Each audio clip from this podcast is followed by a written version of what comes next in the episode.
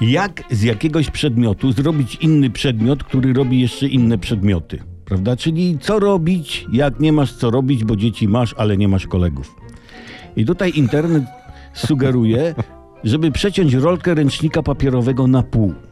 Po to, żeby było bardziej ekologicznie, bo jak czytamy, zamiast użyć cały listek, najczęściej wystarczy połowa. Ale jest też pominięty w artykule istotny efekt. Przecinając ręcznik papierowy na pół, uzyskujemy dwie rolki papieru toaletowego. I sobie powiesz, hej, mam dwie rolki papieru toaletowego i odpowiedzą ci w domu, zaiste masz, prawda? Ale no, do przecięcia ręcznika papierowego na pół potrzebny jest ostry nóż.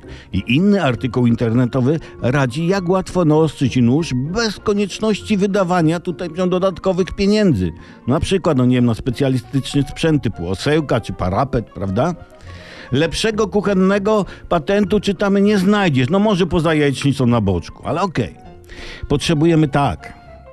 Jest autentyk. Drewniany spinacz do prania, wieszania prania, klej na gorąco, nożyczki i arkusz papieru ściernego o dużej gradacji. Do ramion klamerki przyklejasz paski papieru ściernego i jest ostrzałka. Nieco droższe od zwykłej ocełki, ale co, sam se zrobisz, to twoje, nie? Czujesz się, prawda, twórcą ostrzałki, jesteś bohaterem w swoim domu.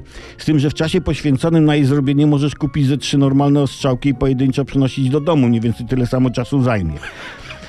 Ale co jak nie mamy noża? Z pomocą spinacza, za pomocą spinacza z przyklejonym papierem ściernym możesz zrobić nóż z uchwyty łyżki. Prawda? Proste. Dobrze. W następnym odcinku nauczymy się, jak za pomocą taśmy klejącej i tektury zbudować udane państwo. Na razie dziękuję.